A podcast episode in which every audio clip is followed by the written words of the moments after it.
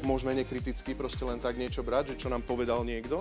Alebo sa budem mať na pozore a poviem, fúha, ja nebudem veriť hocičomu, ja sa pripravím, ja vidím, že sa to musí stať a ja chcem byť uprostred toho celého Boží a prinášať Boží zázrak, Boží život a byť pevne na skale postavený.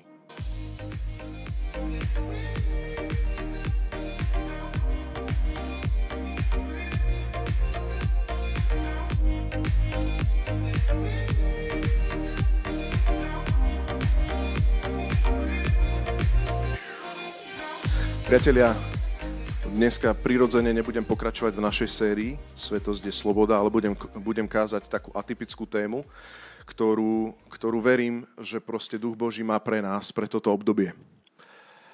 Ježiš Kristus má vždycky konkrétne slovo pre nás. Amen. A nemusíme proste načerpávať nejaké články, nemusíme načerpávať proste nejaké iné zdroje. Môžeš, môžete to dať ešte preč, to pôjde k môjmu bodu. Ďakujem pekne. To je konkrétny bod na pár sekúnd.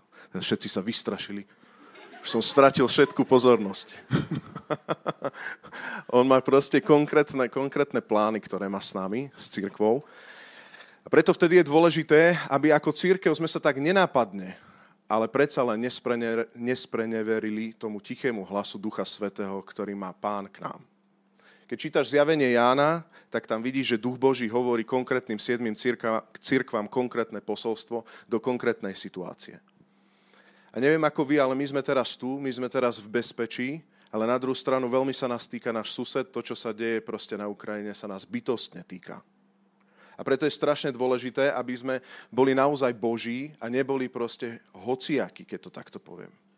Aby sme naozaj počuli hlas Ducha Svetého, kde nás posiela, čo chce, čo nám hovorí Božie slovo a nie len to, čo nám hovoria ľudia, že si máme myslieť. Pretože ak nemáme naozaj postavený svoj život na Božom slove a nerozumieme aspoň základným kontúram veci v tomto svete, tak nás veľmi ľahko získa zvod a veľmi ľahko si budeme myslieť to, čo si myslia ľudia okolo. Ja vám chcem povedať, priatelia, že my potrebujeme vedieť rozpoznať, aj keď sa zvestuje falošný Kristus. Viete prečo? Pretože Ježiš Kristus sa nám skutočne prejavil vo svojom slove. A keď reálne rozumieme kontexty Božieho slova, môžeme naozaj vidieť to slovo, ktoré sa stalo telom. A toto nás zaujíma, ten vzkriesený Kristus, ktorý sa predstavuje, pretože ak, ak si myslíš, že všetko, čo sa nazýva Ježíš a Ježišovo učenie je on sám, tak si na omile. A potom sa môže diať to, čo sa dialo za druhej svetovej vojny, že, že v mene Krista sa požehnávali tanky. Priatelia, ja vám tiež chcem povedať, že ja som hrdý Slovák a možno by ste ani nepovedali, ja mám rád ľudové piesne. Ale ak by bol môjim prezidentom teraz v tejto dobe Tiso, viem, prečo nie som za ňo. Pretože ja verím kráľovi kráľova, pánovi pánov. Amen. To nie je o tom, aká krv prúdi, to nie je o tom, či som Slovan, či nie som Slovan, to nie je o tom, či mám rád ľudové piesne, alebo nemám rád ľudové piesne. Má ich rád, ja ich mám rád, potom druhí sa čudujú. Ale potrebuješ vedieť, koho nasleduješ, akého ducha si. Či naozaj je to Kristus, ktorý vie požehnávať tanky, alebo je to Kristus, ktorý nevie požehnávať tanky, pretože obetuje seba samého. To je ten istý Ježiš, ktorý povedal, že keď vám dajú facku, nastavte ďalšie líce. Amen? To je ten Ježiš Kristus, ktorý neprišiel brániť svoje meno, keď bol ukrižovaný, keď bol poplúvaný pred Pilátom. On povedal, že ja nezhromažďujem túto svoju armádu, svojich myriady, myriad anielov. Jednoducho ja som prišiel položiť život za to, aby na tejto zemi bol život. Amen. On je vzkriesenie a život. A tento život je v nás. V znovuzrodených, v cirkvi, nie v náboženskej organizácii, ale v znovuzrodených bratoch a sestrách. A Duch Boží dneska chce hovoriť konkrétne slovo teba a mne. Verím tomu, že Boh nie je prekvapený a má rému pre Slovákov. Potrebuje Slovák počuť dneska, aby vedel pomôcť Ukrajine. Amen? Ukrajinčanovi.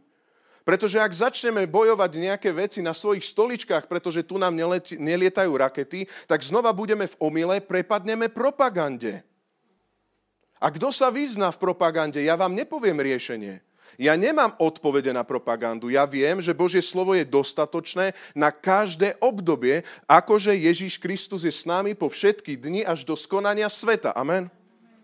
A on nie je modla, on nie je nemý, on nie je sadra, on sa prejavuje, on hovorí, on dáva oživené jeho slovo. Chce k tebe hovoriť. A každý, ktorý úprimne má záujem o Božie slovo, tam duch Boží prehovorí. Amen? Toto je osobný vzťah, ktorý máš aj dnes, církev. A chcem ti povedať, že dneska obzvlášť potrebujeme jeho slovo. Kto nás vymotá z toho celého? Jedine pravda s veľkým P, a to je Ježiš Kristus. V Jánovi 14 bude mať viacej textov, takže buď budeš rýchlo hľadať, alebo, alebo nemusíš, ale kľude si to zapíš a potom doma to pozri. V Jánovi 14, 1, 6 na úvod Ježiš Kristus hovorí tieto slova. Nech sa vám srdce neznepokojuje, neznepokojuje. Verte v Boha, verte aj vo mňa. V dome môjho otca je mnoho príbytkov. Keby to tak nebolo, bol by som, vás, bol, by som vám azda povedal, že vám idem pripraviť miesto. Keď odídem a pripravím vám miesto, zase prídem a vezmem vás k sebe, aby ste aj vy boli tam, kde som ja. Cestu, kam idem, poznáte. Tomáš mu povedal, páne, nevieme, kam ideš. To bol ten neveriaci Tomáš, hej? To ešte predtým. Páne, nevieme, kam ideš. Ako môžeme poznať cestu? A Ježiš mu povedal, ja som cesta, pravda i život, Nik nepríde k otcovi, ak nie cezo mňa. Môžeme to spolu prečítať, čo Ježiš povedal? Ja som cesta, pravda, život. Nikto nepríde k otcovi, ak nie je cezo mňa. Chcem ti povedať, že nech sa ti tvoje srdce ani dnes neznepokojuje. Ježiš Kristus, ak je tvojim pánom a spasiteľom, chcem, aby si nezabudol na to, že je aj tvojou cestou, je aj tvojou pravdou a je aj tvojim životom. A my potrebujeme reálne nastúpiť a kráčať ďalej tou cestou, kde nás Ježiš Kristus vedie, stať v tej pravde, podľa ktorej rozsudzujeme všetko ostatné a žiť ten život, ktorý ti Ježiš Kristus dal. A preto by som dneska chcel tak atypicky povedať kázeň. Nebude to výkladová kázeň. Chcel by som povedať tri body. A bude to cesta, pravda i život v tomto období. A chcel by som hovoriť nejaké základné princípy, ktoré vždy platia s tým, že obzvlášť platia dnes. Pane Ježišu Kriste, ja sa modlím, aby, aby si ma teraz zmocnil Tvojim Svetým Duchom, aby si oživil slovo a aby hovorilo mocne do našich srdc. Amen. Takže prvý bod, on je cesta. Dneska je cesta. Môže sa otočiť k svojmu susedovi a povedať mu, Ježiš je aj dnes cesta. Je. Je. Není to ani západ, nie je to ani východ, nie je to ani sever, nie je to ani juh. Ježiš Kristus je aj dnes cesta. Matúš 13 môžeme si nalistovať. Matúš 13, trošku popreskakujem verše, ale viac menej si môžeš pozrieť, ak stíhaš celú kapitolu. Pôjdeme od 4. verša. Čiže Marek 13, 4. verš. Marek, prepač. Marek to je, nie Matúš. Čítali by sme niečo iné. Takže, Ježiš tu hovorí. Pýtajú sa Ježiša. Povedz nám, kedy sa to stane a aké bude znamenie toho, že sa to všetko začína plniť v kontexte koniec vekov. Na to Ježiš začal hovoriť. Dajte si pozor, aby vás nikto nezviedol. Mnohí prídu v mojom mene a budú hovoriť ja som a zvedú mnohých. Keď budete počuť správy o vojnách a chýry o bojoch, nelakajte sa. To sa musí stať, ale to ešte nebude koniec. Národ povstane proti národu, kráľovstvo povstane proti kráľovstvu. Na mnohých miestach budú zemetrasenia a nastane hlad. To bude začiatok útrap. Vy sa však majte na pozore. Prejdeme do 20. verša. A keby pán tie dni neskrátil, nikto by sa nezachránil. Ale pre vyvolených, ktorých si vybral, skrátil tie dni Amen, môžeme to spolu prečítať. Ale pre vyvolených, ktorých si vybral, skrátil tie dni. Ak vám vtedy niekto povie, pozri, tu je Kristus, alebo hľad, tam je Kristus, neverte. Prídu totiž falošní mesiáši. Mohli by sme to preložiť spasitelia alebo vysloboditelia. A falošní proroci, to je druhá kategória ľudí, ktorí budú robiť znamenia a divy aby pokiaľ možno zviedli aj vyvolených. Vy si však dajte pozor, Všetko som vám vopred povedal. Verš 23 môžeme spolu prečítať. Pozorne čítajme. Vy si však, církev, dajte pozor, všetko som vám vopred povedal. Vďaka Bohu za to. V tých dňoch po tom súžení zatmie sa slnko a mesiac nevydá svít. Z neba, budú, z neba budú padať hviezdy a mocnosti, ktoré sú v nebesiach a tie sa budú chvieť. Vtedy uvidia syna človeka prichádzať na oblakoch s veľkou mocou a slávou. Halelúja. Vtedy vyšiel aniel a zhromaždí svojich vyvolených zo štyroch svetových strán od kraja zeme až po kraj neba. On je cesta. Prídu ťažké časy, prídu rôzne alternatívy, ale chcem ti povedať, že prvá vec, ktorá je, je verš 23, že daj si pozor, Všetko ti Ježíš povedal. Chcem, chcem ťa poprosiť, aby si aj tak, tak možno aj sám možno si pozeral ten kontext a rozmýšľal, čo ti Duch Boží povie. Daj si pozor, Rastík, v tomto, v tomto období, pretože všetko mi Ježiš Kristus povedal. Druhá vec je, tam vidíme, že prídu falošní mesiáši, falošní proroci. Budú to ľudia znamení. Budú to ľudia, ktorí budú vedieť ro- robiť nadprerodzené veci. Budú, to ľudia, budú im ľudia rozprávať falošné alibi a budú hovoriť, pozri, tam je Kristus, tam je Kristus. Nečakaj výklad tohto, že by tu Ježiš Kristus rozprával o nejakom, o nejakom mystickom, nejakom guru. Ježiš Kristus na tomto mieste rozpráva slovo Kristus, pomazaný. To znamená niekto, v koho dúfaš, že je vysloboditeľ. Amen? Niekto, v koho dúfa, že je vysloboditeľ. Niektorí veria, že niektorí celé dekády, proste celé roky verili, že Východ je vysloboditeľ, že Putin je vysloboditeľ. Ďalší verili, že Amerika je vysloboditeľ. Ďalší verili, že Slovensko je vysloboditeľ. Ďalší verili, že, že proste hoc kto je vysloboditeľ. V minulosti, že Hitler je vysloboditeľ, že Stalin je vysloboditeľ. Mnohí verili v rôznych vysloboditeľov, ako to dopadlo? Sú naozaj vysloboditeľia, alebo sú to zotročovatelia? Alebo inak sa spýtam, existuje spasiteľ medzi ľuďmi mimo Krista? Alebo je to ten Boží syn, ktorý sa na konci vekov zjaví a príde na túto zem, presne tak, ako sa modlíme, Bože, nech sa stane Tvoja vôľa ako v nebi, tak i na zemi. Aký slávny moment bude, keď sa zjaví Boží syn osobne. To bude On, Ježiš Kristus. A príde z oblakov na túto zem. Áno, je to napísané metaforicky. My si nevieme predstaviť, ako to bude presne vyzerať. Ale prestaňme rozmýšľať detaily. Začnime vnímať tú realitu, že sa to stane. On tu nie je. Spasiteľ teraz na tejto zemi nie je. Je tu Svetý Duch, církev, ktorá má to posolstvo nádeje a na konci vekov príde spása. Doslova. Naplnená. Amen? Prečo? Lebo je dokonané na Golgotskom kríži. On sa zjaví. A pokým sa Ježiš nezjaví, počúvaj, nehľadaj vysloboditeľa a nehľadaj spasiteľa. Ty v duchu svetom a v Božom slove nasleduj toho spasiteľa Ježiša Krista. Možno sa ma spýtaš, Rasto, ja, ja som Ježišov, ale ako mám Ježiša nasledovať? Ja ti chcem povedať, pokým nečítaš Božie slovo, pokým nerozumieš kontextom, naozaj tým základným kontextom Božieho slova, tak budeš mať iného Krista, než ten, ktorý sa predstavil.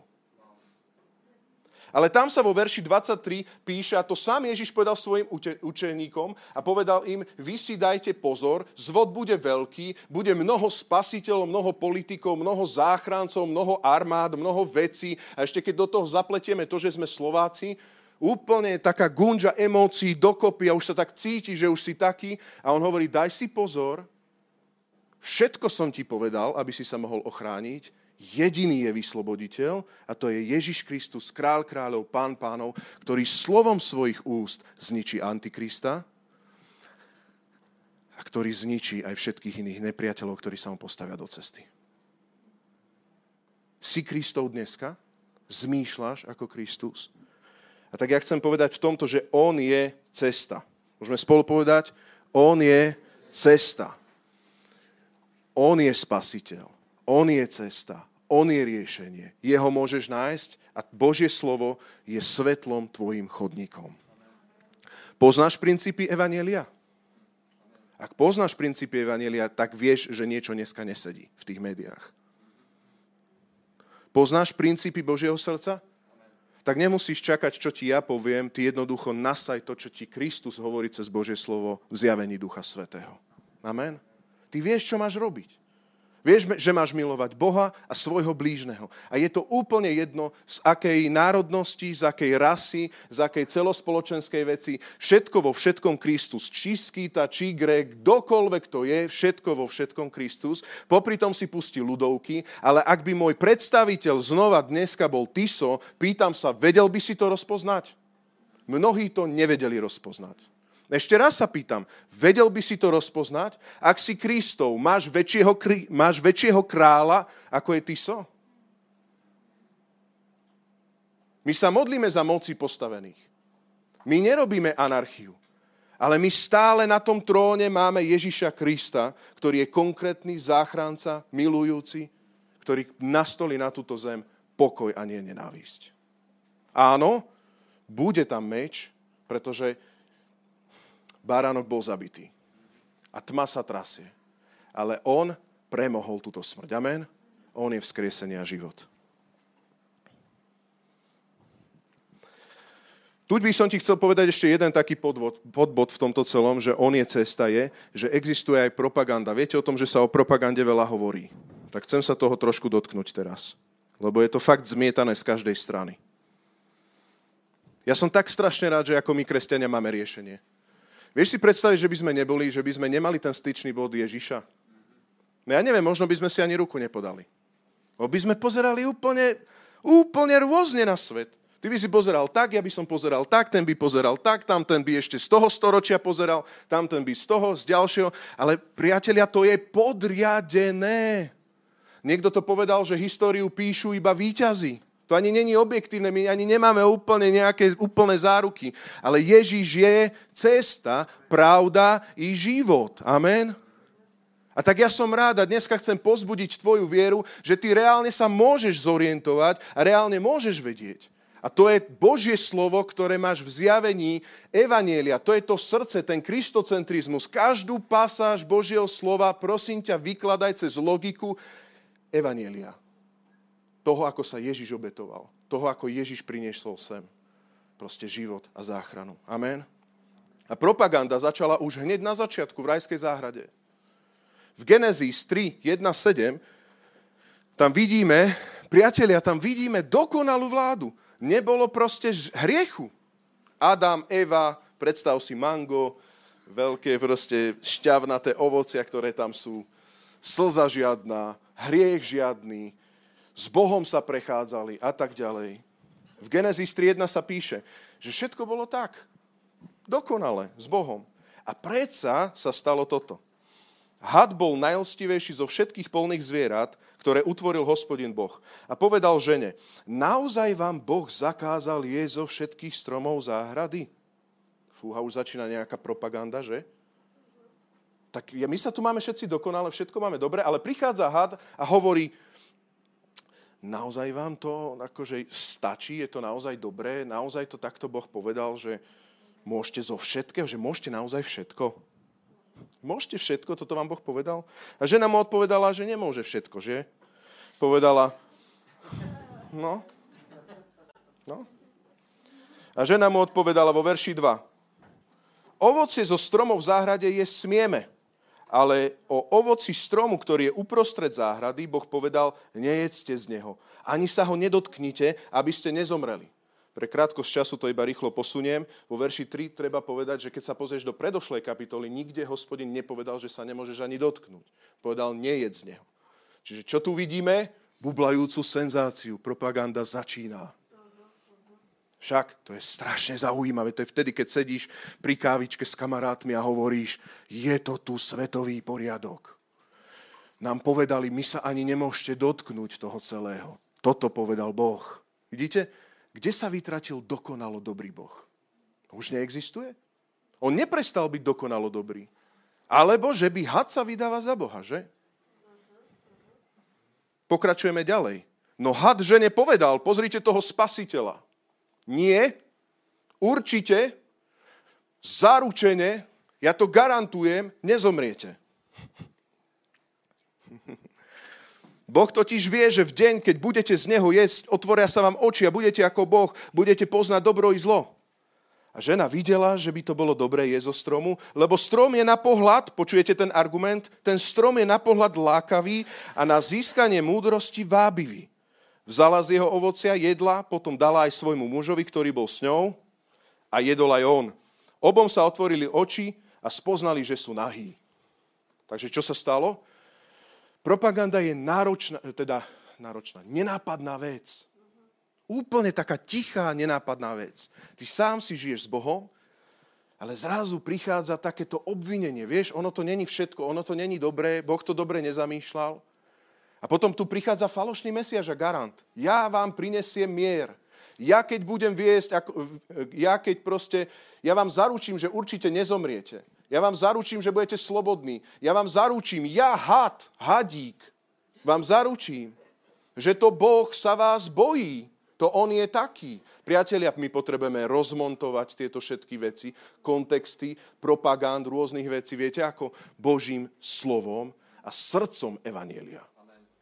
Takže Boh je dobrý, Boh nespôsobil vraždy, Boh povedal, že to musí prísť, akože pozná do detailu ľudský hriech a jeho prevrátenosť, tak ako sa to celé vykluje. Povedal, že to bude, ale povedal, ľudský hriech nebude koniec. Ja odsúdim tieto veci a prinesem život.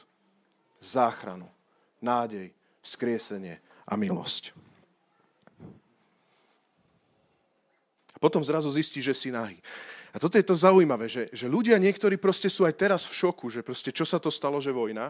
A chcem možno k tebe prehovoriť, keď si prekvapený, že vojna, ak si veľmi dôveroval nejakému inému spasiteľovi a si v šoku a vidíš, že to je nahé, tak toto som nerátal.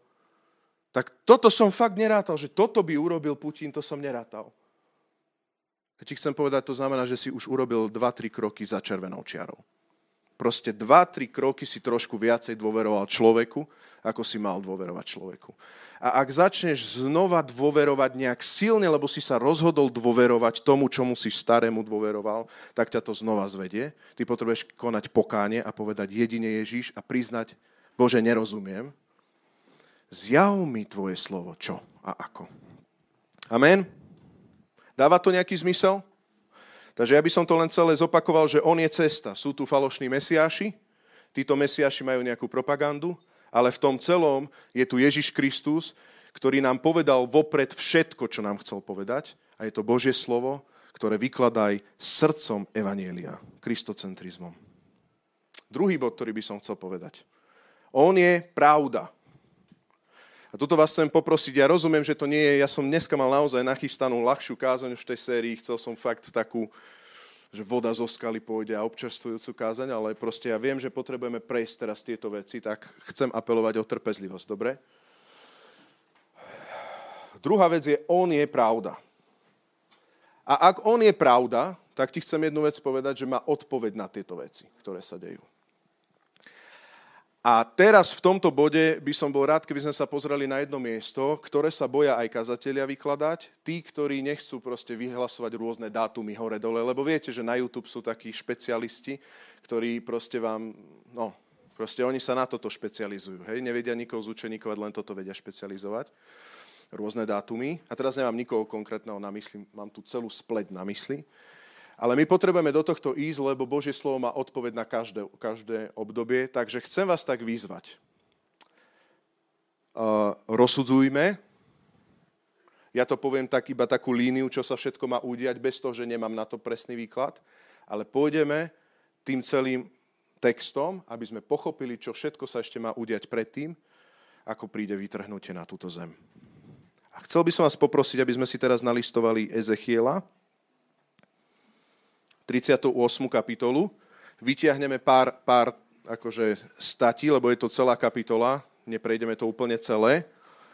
A pôjdeme Ezechiel 38 a potom budeme čítať Ezechiel 39.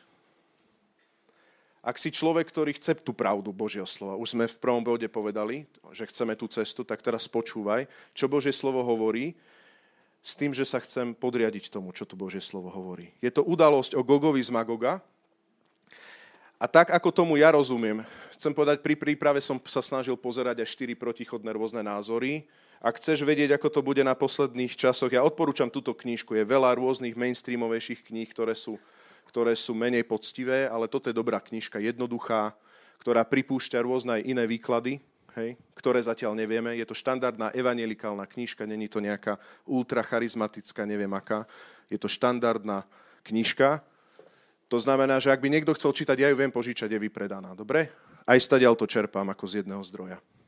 Takže toľko k tomu. Takže poďme prečítať. Čo sa ešte má udiať? A tu môžeme poprosiť, Marek, ak by si dal Dobre? A čo? Neviem, niečo mi tu moja polovička hovorí. Hej, takže tu, aby sme sa mohli pozrieť do toho celého, je to taká, ja som to odfotil z tej knihy, hej, čiže vidíte, že grafika veľká. A je to výklad, ktorému ja verím, hej, že kedy príde vytrhnutie, kedy sa zjaví Kristus a tak ďalej. Sú tam viac menej rôzne také štandardné výklady, či to bude 7 rokov, či to bude na začiatku, pred súžením, uprostred, na konci. Ja sa prikláňam, že to bude pred, ale môžem sa míliť a treba sa pripraviť na to, že to môže byť kedykoľvek. Preto je tam ten veľký otáznik, dobre? No a tu by som chcel povedať, ja neviem, jak to zoberiem ten mikrofón.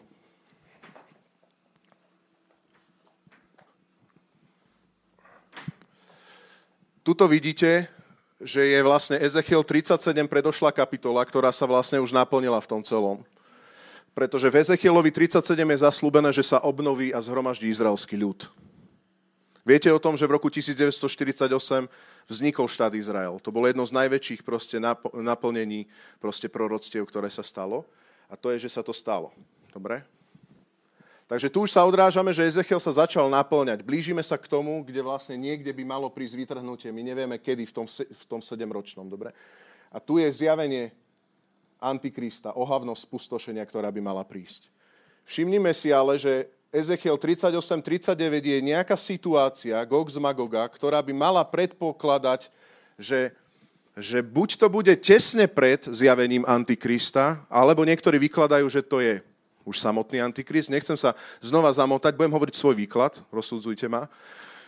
Ale ja verím tomu že, tomu, že to bude situácia, ktorá bude predchádzať ešte zjaveniu spustošenia, ako aj tento autor hovorí, že to bude vlastne kráľovstvo z ďalekého severu, ktoré potiahne proti Izraelu preto, pretože ho hospodin chce odstrániť ako prvého a potom bude odstráňovať aj samotného antikrista na konci, aj falošného proroka, proste je tam viacej týchto vecí.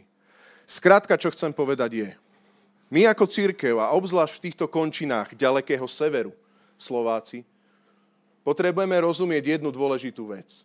Ak si myslíme, že môžeme len tak televízne noviny všelijako bezkriticky pozerať, tak ak si bohabojný a veríš Božiemu slovu a naozaj to úprimne myslíš, chcem ti povedať, že ty potrebuješ poznať text Ezechiel 38-39, že sa to stane.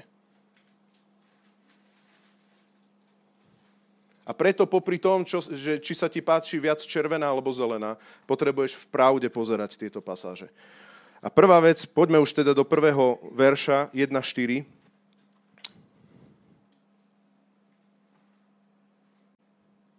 Ezechiel 38, verš 1 a 4. Potom mi zaznelo slovo hospodina. Vidíte, už Izrael je obnovený. Človeče, obráca tvárou ku krajine Magog proti Gogovi, veľkniežaťu Mešecha a Tubala. Prorokuj proti nemu a povedz, takto vraví pán hospodina hlasom proti tebe, Gog, ty veľknieža Mešecha a Tubalu. Vrátim ťa späť, dám ti háky do čelustí a vyvediem teba i celé tvoje vojsko, kone i jazdcov, všetkých úplne vystrojených, veľký oddiel s pavezami a štítmi, všetkých, ktorí narábajú s mečmi. Poďme za chvíľu ďalej. Prvá vec, ktorú by som chcel povedať, že Gog z Magoga existuje. Je to konkrétny človek, Gog, tu hovorí Ezechiel, ktorý má konkrétnu alianciu krajín z krajiny Magog, Meše, Mešeka a Tubalu, alebo Mešecha, podľa toho, ako to tam máte preložené. Mešecha a Tubalu. Je to konkrétne veľknieža, ktoré potiahne, ale počúvaj, keď ho hospodin až bude súdiť, tak vidíš vo verši 3, že mu dá háky do čelusti a vtiahne ho na Izrael. Prečo? Aby Magu, s Magogom pred zrakmi všetkých raz a navždy odsúdil. To znamená, že ak reálne Gog z Magoga nemá teraz Izraelom nič, len proste koketuje a, a kamaráti sa s arabskými krajinami. To len znamená, že ešte ho hospodin nesúdi. Lenže Gog z Magoga v posledných dňoch, máš tam až tri, tri verše, nemám to tu vypísané, nájdeš to v tej kapitole na troch miestach, kde hovorí, že až v posledných časoch ho vyzvem, na konci ho vytiahnem tieto háky. Čiže až keď ho Boh bude súdiť Gog z Magoga s celou alianciou krajín, pôjde proti Izraelu a celý svet pozná, až by som to tak povedal v dobrom slova zmysle, až starozmluvne, že proste hospodín je Bohom Izraela. A preto, ak si o tom nikdy nepočul, ja ti chcem povedať, že keď teraz aj pozeráš, tak aby si vnímal tú pravdu, že ty nemôžeš nekriticky, keď si už Kristov a Ježiš Kristus je tvoj pán pánov a král kráľov, ty nemôžeš nekriticky pozerať všetko, páči sa mi, tak ja počúvam, páčia sa mi ľudovky, tak ja som, ja som Slován, ja som neviem čo. A čo keď slovanstvo je magogstvo, veď my nevieme. Fakt. Viete, čo platí? Platí to, že my potrebujeme byť kristovci, či som žid, či som skýta, či som slován, mám úplne iného panovníka, iného spasiteľa, iného záchrancu a ja som kristovec a prinášam Božie kráľovstvo. A vtedy magokstvo sa ma netýka. Amen. To je presne tak, ako keď začas Noacha bola zotretá celá, celá zem, ale proste tá potopa sa netýkala Noacha, ani jeho neviest, ani jeho synov. Proste netýka sa to prečo? Pre Koráb, pre Ježiša Krista, pre záchranu sa nás to netýka. Ale ty nemôžeš nasledovať hocičo nekriticky, ty potrebuješ aj svojho prezidenta, ak by to bol Tiso, odhaliť a povedať, to nie je môj prezident, lebo Božie kráľovstvo je nad ním. Áno? Sedí? Je to konkrétna osoba, ja to iba tak ľahko prejdem, čiže Gog bude konkrétna osoba.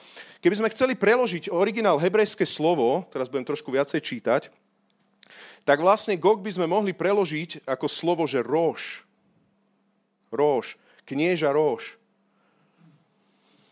A historicky, a to uvádza, uvádza tento autor Langhammer, Langhammer, také nemecké slovo, ale páči sa mi aj toto, tak by som to chcel tu prečítať, citovať ho.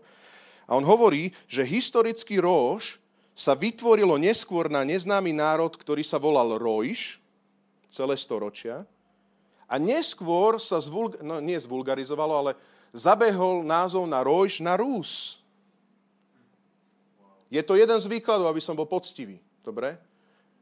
Ale to, čo sedí už úplne isto je, že, je, že krajina Magog je krajina na sever od Čier, Čierneho mora, a s týmto prekladom Rojš, to znamená, že Gog z Magoga, Gog z konkrétnej geo, geo, eh, geografie, je nejaká juhoruská ríša, doslova, ktorá by mala nejaké hlavné mesto možno niekde pri Kieve alebo niekde tam. A ja keď som čítal tieto veci, som si povedal, ale to je fatal error, to nedáva zmysel, že? Však veď aká juho, juhoruská alebo niečo s Kievom a tak. Ale tento jeden e, výkladač, to je jeho. Dobre? Treba to stále rozsudovať, to není Božie slovo. Hovorí, že možno to môže byť niekde krajiny okolo Kievskej Rusy. A my nevieme, akým spôsobom to celé pôjde. Stále tam máš ten veľký otáznik. My nevieme, ale počúvaj, jedna vec, ktorú vieme, točíme sa stále okolo tejto geografie. To sú severné kráľovstva nad Čiernym morom tak môžeme nekriticky proste len tak niečo brať, že čo nám povedal niekto. Alebo sa budem mať na pozore a poviem, fúha, ja nebudem veriť hocičomu, ja sa pripravím, ja vidím, že sa to musí stať a ja chcem byť uprostred toho celého Boží a prinášať Boží zázrak, Boží život a byť pevne na skale postavený. Možno sa to rozsúdi inými národmi, my nevieme, ale niektoré národy sú tu vymenované. A tu máš tú krajinu vo verši 2. Človeče obraca tvárou ku krajine Magog proti Gogovi, čiže to bude konkrétna osoba. Gog bude konkrétny diktátor, inak priatelia. Je to veľknieža, to bude konkrétna osoba pod iným duchom. Keď sa pozrieš na Hitlera, tak ja mám pocit, že nevidíš tam normálneho človeka. Nie teraz. Až si poviem, že jak mu mohli uveriť. To bol duch diktátora na ňom a verili mu masy. Gog bude pod duchom. Z pekla duchom. A tu treba povedať ďalej, že on je z krajiny Magog a je veľknieža Mešacha a Tubalu, prorokuj proti nemu. Je tam akási aliancia konkrétnych, konkrétnych krajín, a Magog, to je zase z iného zdroja ako od tohto autora, tam hovorí, že niektorí si myslia, podľa Genesis 10.2 alebo 1. kronickým 1.5, že to sú ľudia od Jafeta, čo je Noachovský, Noachovský syn. Keby som to skrátil, neskôr skýti a neskôr slovanské národy. A teraz my to nevieme orientovať, lebo jedna vec je národ a druhá vec je krajina. Sú to národy, ktoré žijú medzi Dunajom až po Don. To je Magog. Tubal, všeobecne tuto je znova zhoda tých štyroch prameňov, čo som čerpal, sú potomkovia Jafeta, ktorí, ktorí žili momentálne vo východnej časti Malej Ázie. Sú to národy severne od Izraela. To bude aliancia, ktorá nebude mať nič spoločné so Západom, ale pôjde niekde týmto smerom. Iba to zakončím. Z tohto kontextu sa hlboko domnievame, že na, sa domnieva tento autor, že za názvami Roš, Mešach, Tubal, Gog a Magog sa skrýva zoskupenie národov okolo Ruska, v ktorom bude hrať Gog ako veľknieža zvláštnu úlohu. A teraz povieš, že už sa to deje, že sa súdi Gog. Ja si myslím, že asi ešte nie, pretože zatiaľ tam nevidíme Izrael. To bude Boží súd. Stane sa to niekedy? Stane sa to niekedy. Sa nemusíš báť, že Gog vlastne vymizne. On nevymizne. Žiaľ nevymizne. A vďaka Bohu vymizne, keď ho hospodin, keď ho Kristus odsúdi. Amen. Takže hrať sa tu o nejaké, že, že Gog, je, Gog je ohrozený, alebo že proste tu je niečo, že náhodou by niečo vymizlo. Ezechiel, priatelia, prorokuje, že krajina nad Čiernym morom ten Gog z Magoga do posledných dní nikdy nevymizne, až tak, že ho bude musieť sám hospodin zotrieť. Vidíte v tomto svetle už nejaký, nejaký styčný bod, keď niekto tu hovorí nejakú propagandu, že sme ohrození? Ďaká Bohu, ja tam už vidím z Božieho slova styčný bod, aj keď je tam toľko veľa otáznikov. Ale už vidím. Druhá vec je, ďalej vo verši 9.12, sleduj to a obzvlášť, ak, ak, ti to, ak, ak si z toho prekvapený, aby si to mal sám pre seba a, a možno aj mňa rozsudzoval. Vo verši 9.12 čítajme, aké bude DNA Goga, aký bude Gog vlastne. Znova ho odkrýva, vďaka Bohu, Ezechiel. A on hovorí, vystupíš ako búrka, prídeš ako oblak, zakryť krajinu, to je už ten kontext toho súdu pri Izraeli. Ty i všetky tvoje hordy, a mnohé národy budú s tebou. Žiaľ, tam nevieme definovať, kto. Žiaľ, mnohé národy budú s tebou. Takto hovorí pán hospodin. Toho dňa ti prídu na um myšlienky a vymyslíš zlomyselný plán. A povieš, vystúpim proti otvorenej krajine a prídem na pokojných ľudí, ktorí budú bývať bezpečne. A všetci žijú bez hradieb a závor a nemajú ani dvere. Prečo? Lebo chceš získať korisť, odňať lup a svoju ruku obrátiť k zrúcaninám, ktoré sú znova obývané, aj proti ľudu zhromaždenému z národov. Čiže aj proti ľudu, ktorý je zhromaždený z národov, Izrael, to budeš chcieť urobiť. Vidíš to DNA, ktoré tam proste ide v tom Gogovi z Magoga v kuse? Ktorý znova nadobudol dobytok, majetok a býva na vyvýšenom st- meste v strede zeme. A keď tu máš nejaký národ, ktorý znova má voli, ktorý znova prosperuje, ktorý znova je Bohom poženaný, cíť trošku, teraz poviem všeobecne, nejakú propagandu. A oni, a oni znova zbohatli a oni nás zotročujú a oni, a oni poďme do nich. Počuješ to? O čo ti ide? Chceš ukradnúť lúb? Alebo čo ty chceš? Je naozaj problém to, že znova Izrael zbohatol? A tu vidíme, že toto bude jeden z dôvodov, ako hospodin privedie Goga z Magoga na Izrael, to, že sa bude cítiť ukrátený a pôjde ukradnúť lúb pokojným ľuďom v Izraeli. táto motivácia ho donesie až tam. Znova rozsudzuj, toto je DNA Goga, ktoré odkrýva Ezechiel. Ale veď všetci sú takí áno, ale teraz hovoríme o niekom, koho naozaj hospodin dýcho, proste zemetrasením zničí. Tu vidíme tri veci. Gog je ten, ktorý bude útočiť odrazu, verš 9. Gog je ten, ktorý má alianciu, že mnohé národy budú s ním. To je tiež verš 9. A Gog je ten, ktorý má zlomyselné nápady, verš 10, 12, len preto, aby ukradol lup. Ešte raz. Útočí odrazu, má mnohé národy, ktoré mu fandia a má pritom zlomyselné nápady, aby ukradol lup.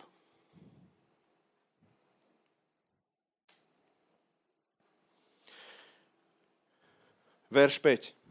Perzia, Kúš a Pút sú s nimi a všetci sú štítom a prilbou všetci so štítom a prilbou. Gomera, všetky jeho hordy, Bet Togarma, najvzdialenejší sever i všetky jeho hordy, mnohé národy sú s tebou znova. Priprav sa a vystroj so všetkými odielmi, ktoré sa zhromaždili k tebe a budím strážou. Gog z Magoga bude strážca, že? Tu máme hada, ktorý bude strážiť. A všetky hordy a všetky národy, ktoré sa k tebe zhromaždili, ty ich stráž. To je takéto bezpečie. Ja sa cítim bezpečnejšie pod Gogom.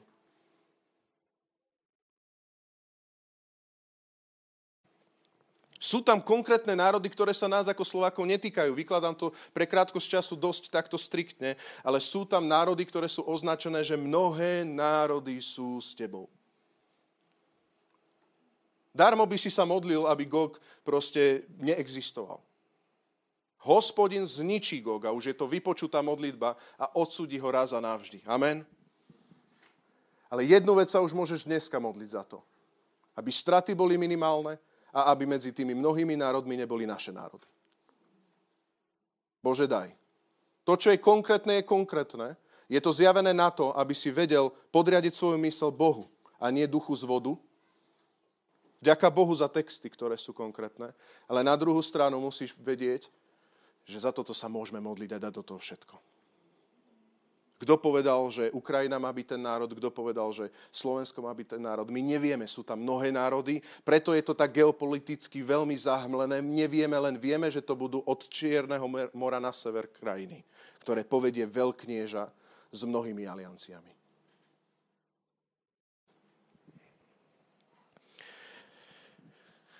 Sú tam vymenované konkrétne národy, tie iba prejdem, ak to niekoho zaujíma. Hej. Samozrejme, sú tam dohady, mám tie štyri, štyri zdroje, tak e, na čom sa zhodli, sa snažím. Čiže Perzia, to je jasné, to je dnešný Irán, tá bude s ním. Kušíci, to sú Líbičania, alebo sever, sever Afriky. Putovci, to je južne od Egypta. Viaceré zdroje si myslia, že možno okolo Etiópie, čiže nejaké africké krajiny. Gomer, tam fakt sa nevie. Tam sa, a teraz mám iba evangelikálne zdroje. Fakt nevedia, ale možno to bude Arménsko alebo nejaké národy na severe od Čierneho mora. Bettogarma je Turecko a najvzdialenejší sever. To, sú, to je to, čo som už hovoril, to je Magog. Vo verši 13 ešte vidíme ďalšie národy, všimni si. A teraz ja to už len tak, aby sme to chápali. Čiže máme tu proste Goga z Magoga, ktorý nejako funguje, ešte dávajte pozor, prosím, viem, že je to trošku zložité. Máme tu Goga z Magoga, ktorý má svoju alianciu, ktorý si robí svoje veci a hospodin hovorí dosť, ja ho odsúdim tak, že ho privediem na Izrael. Začne ho privádzať na Izrael cez jeho prevrátené srdce, aby ulúpil lúp. A vo verši 13 tam máš ďalšie ešte krajiny a to je Sába a Dedán a ich kupci, Taršíš a všetci jeho kupci, čo povedia, prichádzaš získať korisť, ulúpiť lúp, Zhromaždil si si svoj húf, aby si podnášal striebro i zlato, aby si pobral dobytok a majetok a tak získal ohromnú korisť? Viete, čo je zaujímavé v verši 13? Že to sú znova nejaká iná aliancia, teraz dobre počúvaj, ktorá na to všetko pozerá.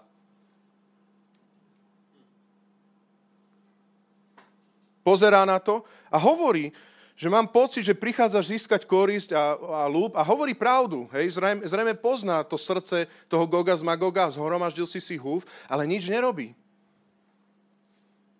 Pre mňa je to veľmi nápadné, ale treba ma znova, teraz ma naozaj riadne roz, rozsudte, ale ja sa prikláňam k jednému výkladu, není to môj výmysel samozrejme, ale zdá sa mi, zdá sa mi, že tu môžeme vidieť nejakú inú alianciu, ktorá len konštatuje. Keď hospodin súdi, tak ani iná aliancia nevie odstrániť a zastaviť. Nevie nič urobiť. V preklade pri Šébovi, Dedánovi a kupcoch a Taršišovi a kupcoch je ako keby pri týchto národoch máme najviac otáznikov. To je veľmi zaujímavé. Ale poviem vám, čo sa približne hovorí, že Šéba by mohli byť krajiny niekde z juhozápadu arabského poloostrova, niekde okolo Jemena. Dedan a Kupci, to je nejaký kmeň okolo Edomska.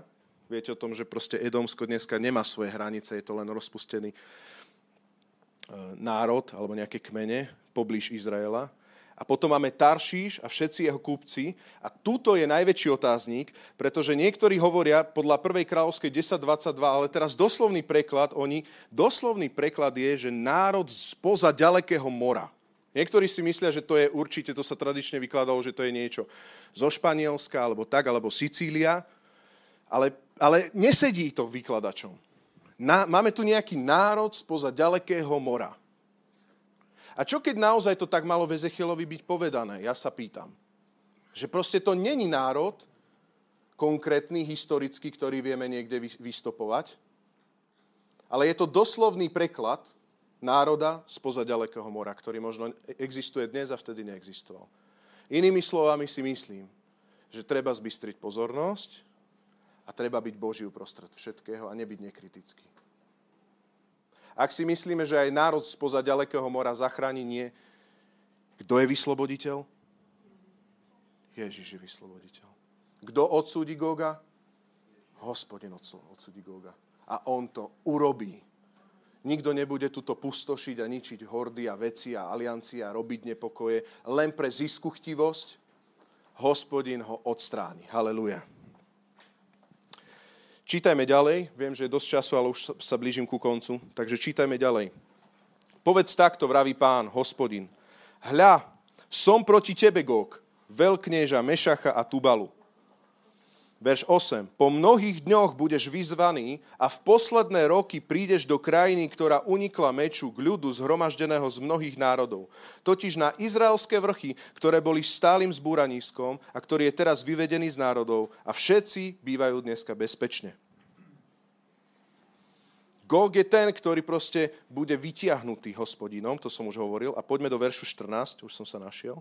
A teraz prečítam trošku viac. Myslím si, že sa to bude samo už vykladať a pre krátkosť času.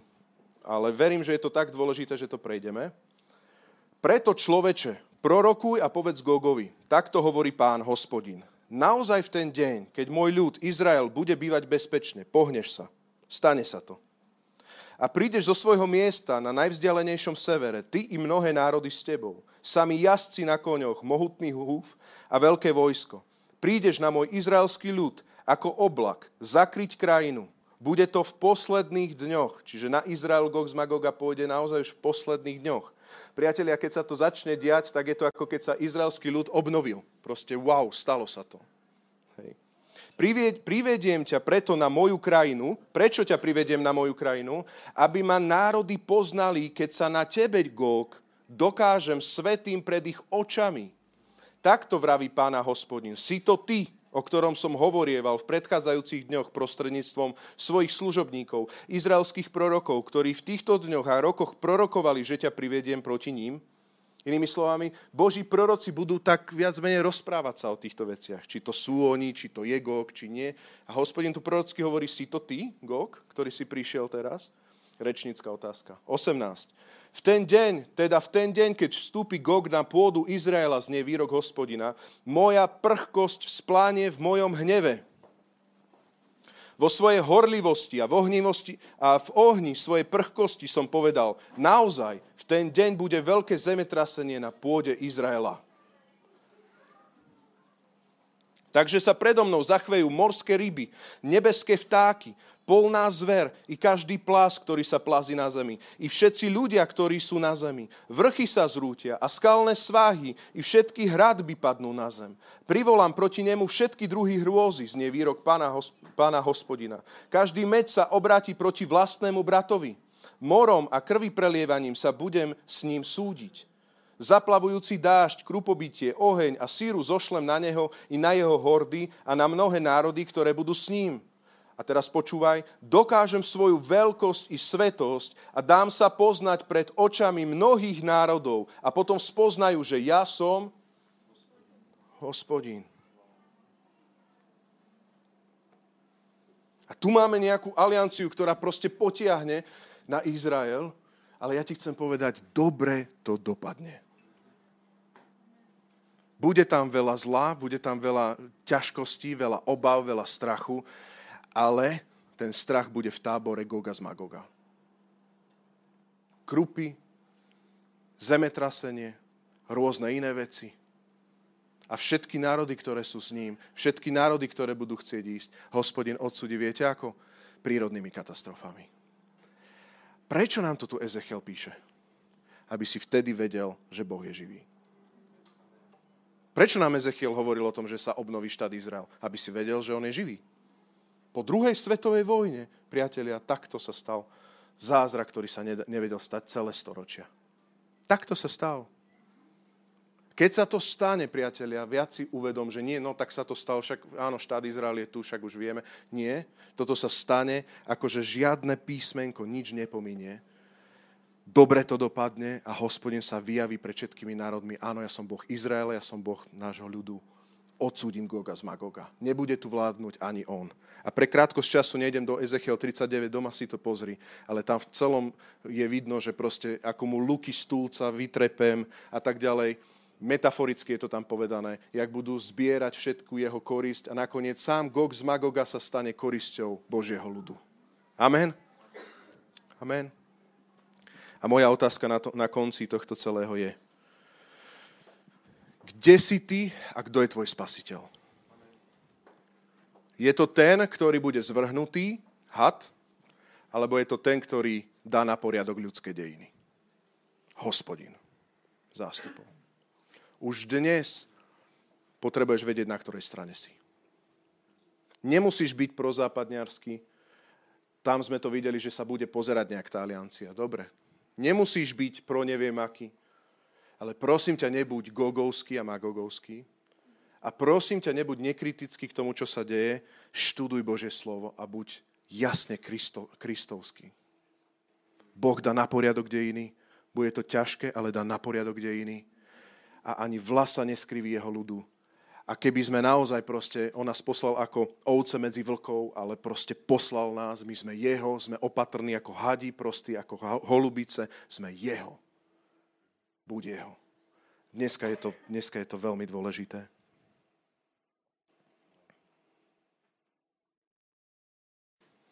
On je cesta, pravda i život. Efeským 6, 10, 20 sa píše. Napokon posilňujte sa v pánovi a v sile jeho moci. Oblečte sa do plnej Božej výzbroje, aby ste mohli obstať proti úkladom diabla, proti zvodom Veď náš boj nie je proti krvi a telu, ale proti kniežatstvám, mocnostiam, vládcom tohto temného sveta a nadzemským duchom zla. Náš boj nie je proti žiadnému telu a krvu, krvi. Nemôžeme sa stať rasisti teraz. Nemôžeme proste, to není telo a krv. To sú duchovné kniežatá, mocnosti, vládcovia temného sveta, Nemôžeme nenávidieť teraz ani bežných Rusov alebo bežných proste ľudí z nepriateľských oných krajín. My potrebujeme za tým vidieť tie duchovné mocnosti, ktoré budú porazené. Amen. Preto si vezmite Božú výzbroj, aby ste mohli v ten deň zla odolať a tým, že všetko prekonáte, obstáť. My nezabúdajme, že ten kontext nie je len to, že ty, aby si sa posvetil a trošku lepšie si bol kresťan. Nie, toto je boj, keď, keď peklo zúri. Vtedy sa máš vyzbrojiť týmito vecami. To je ten kontext prvotný. A hovorí, stojte teda, bedra si prepášte pravdou. A ja by som tu tak prakticky chcel len povedať, že prepáš sa pravdou, maj na zretili pravdu, že je Ježiš pravda. Čo môžeš prakticky urobiť? Druhá vec je, maj pancier spravodlivosti, obleč si posvetenie, spravodlivosť, posvecuj sa, maj čisté srdce, aby si videl hospodina na každý deň. Obuj si pohotovosť ohlasovať evanelium. Káž evanelium vždy. Ešte aj túto, keď sa vyzbrojuješ, máš kázať evanelium. Si povieš, no je vojna, tak ja idem doma hlavne byť a nejdem kázať evanelium. Nie. Maj pohotovosť hovoriť evanelium teraz. Tretia vec, daj si uchop štít viery. Neboj sa, len ver, že ten, ktorý to zaslúbil, to všetko môže a dokoná. Že sa mu to nevymkne. Obleč si proste a daj si štít viery. Prílbu spásy si jeho. Pamätaj na to, že ty si jeho. Dneska je to ťažké, je ako keby taký temný otáznik nad nami, ale ty si stále jeho. Čokoľvek by sa stalo, si jeho. A vezmi meč ducha, čo je Božie slovo. Priatelia, viete, prečo meč ducha je Božie slovo a zdá sa nám, že nám to nesedí? Pretože to je réma. To je oživené Božie slovo duchom. To je meč. Inak litera to není to. Dobre?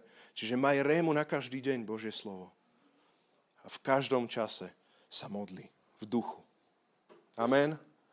Takže ešte raz, maj na zreteli pravdu, posvecuj sa, brat, sestra, káž evanelium, neboj sa len ver, on to naplní, to, čo zaslúbil.